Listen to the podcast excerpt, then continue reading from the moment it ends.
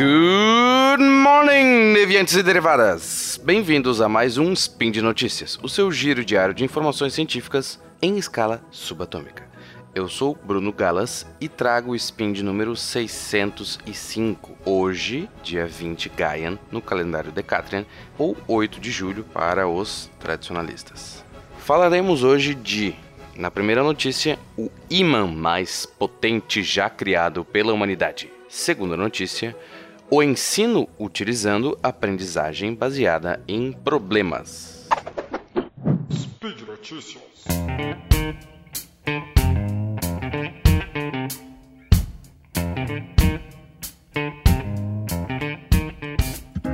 Essa primeira notícia é um tesão, como já diria uh, alguém. Pesquisadores do National High Magnetic Field Laboratory, ou Laboratório de Campos Magnéticos Intensos, ou abreviando para MagLab, para encurtar, né?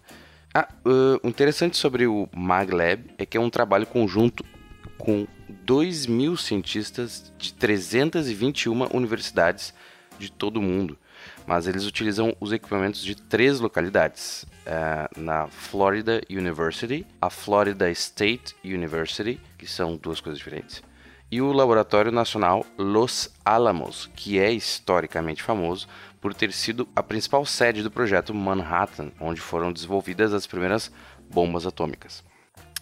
Bueno, mas na meiuca do mês passado, em junho, foi lançado um artigo na Nature relatando que os pesquisadores criaram no MagLab o mais intenso campo magnético contínuo já registrado. Bem específico, né?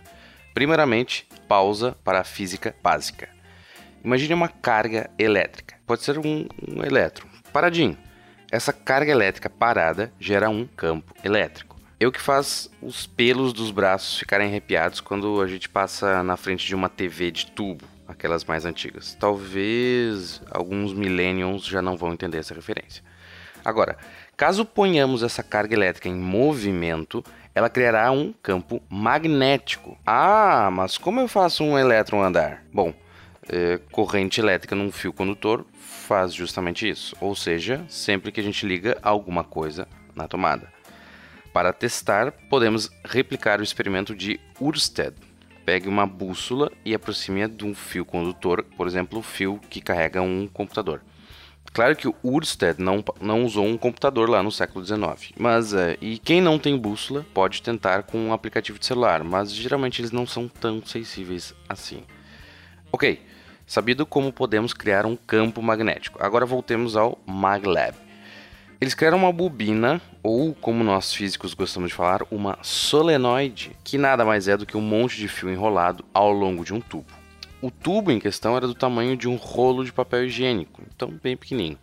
Justamente devido ao tamanho pequetucho, a bobina foi batizada carinhosamente de Little Big Coil, ou a pequena grande bobina. Oh.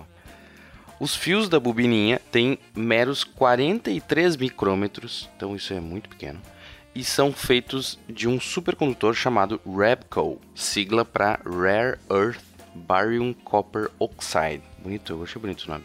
Ou Terra Rara Bário Cobre Óxido. É quase um trava-língua. Esse é um supercondutor a alta temperatura. Daí tu pensa, nossa, alta temperatura? Milhões de graus Celsius? É, nope menos 200 graus Celsius. Apesar de nos soar ridiculamente fria, ela é bem alta se comparada às temperaturas que outros supercondutores trabalham. Daí o nome supercondutor a alta temperatura. Com todas essas especificações bem específicas, a bobina ainda foi colocada dentro de um bobinão e somando os campos magnéticos gerados por ambas no centro da pequenininha, alcançaram incríveis 45,5 Teslas.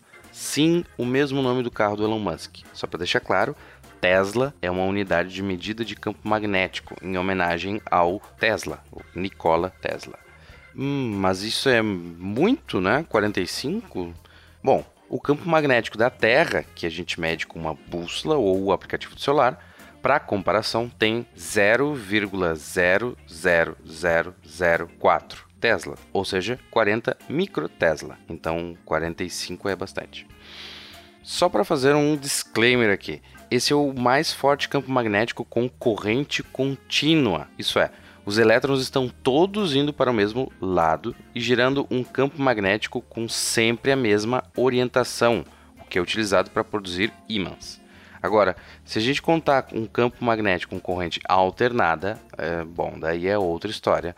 Não vou contar toda para vocês não dormirem, mas ano passado, no Japão, foi produzido um campo de 1800 Teslas, o que deixa os 45 Teslas dos americanos no chinelo.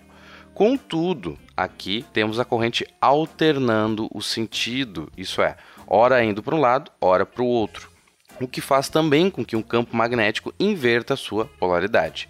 E esse vai e vem de elétrons fez com que o campo durasse apenas 3 milissegundos. Mas o legal foi que eles erraram no cálculo.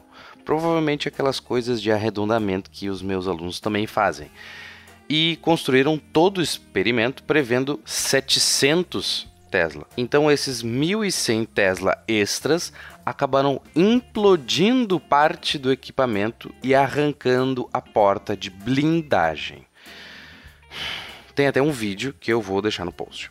Agora, para que serve isso? Vocês devem estar se perguntando. Não sei. Isso exatamente é pesquisa básica então não prevê uma aplicação imediata. Mas foi fazendo essas balbúrdias que inventaram máquinas, por exemplo, de ressonância magnética, que geram campos de até 4 Tesla para analisar o interior dos pacientes. Bom, só para a gente terminar com a notícia magnética, uh, lá no site do MagLab, que vai estar tá no post, há uma seção para professores e lá, além de vários textos explicativos, estão disponíveis 12 planos de aula que abordam magnetismo, com questão, avaliação e construção de experimento. As aulas estão separadas por idade, que variam do jardim de infância até ensino médio. São lições que abordam uma investigação acerca de um problema experimental.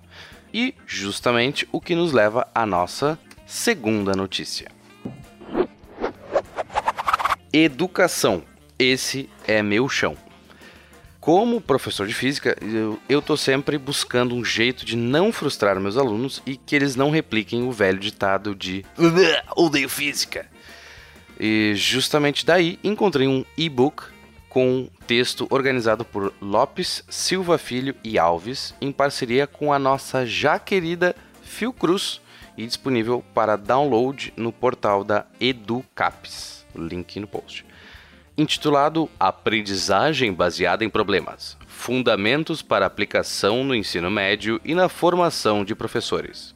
Ela discorre sobre bem aprendizagem baseada em problemas, onde grupos de alunos trabalham sobre um problema real que lhes é de interesse comum e que aborda conteúdos e habilidades trabalhados em certas disciplinas, não apenas uma.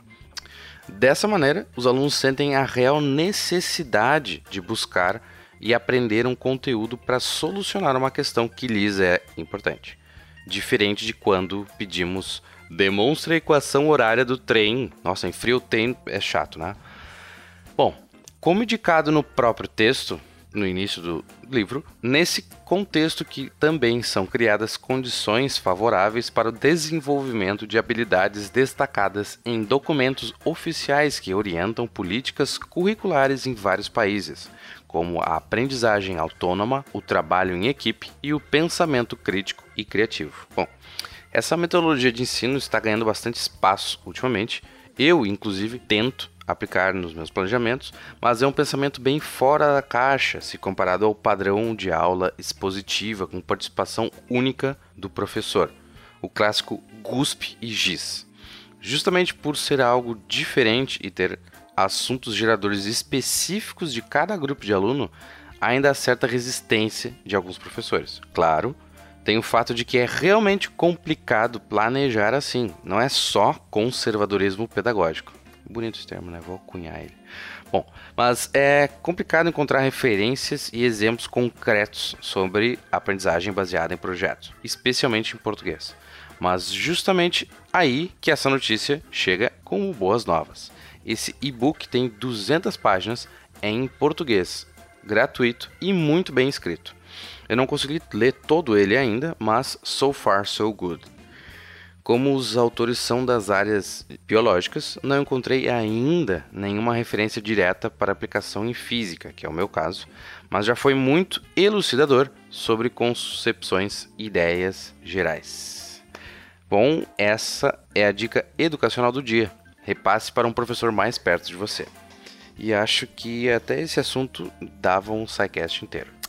Por hoje é só. Lembro que todos os links comentados estão no post e deixe lá também o seu comentário, elogia, crítica construtiva ou GIF. Lembro ainda que esse podcast só é possível acontecer por conta do seu apoio no patronato do SciCast, tanto pelo Patreon quanto pelo Padrim. Um grande abraço e até lá!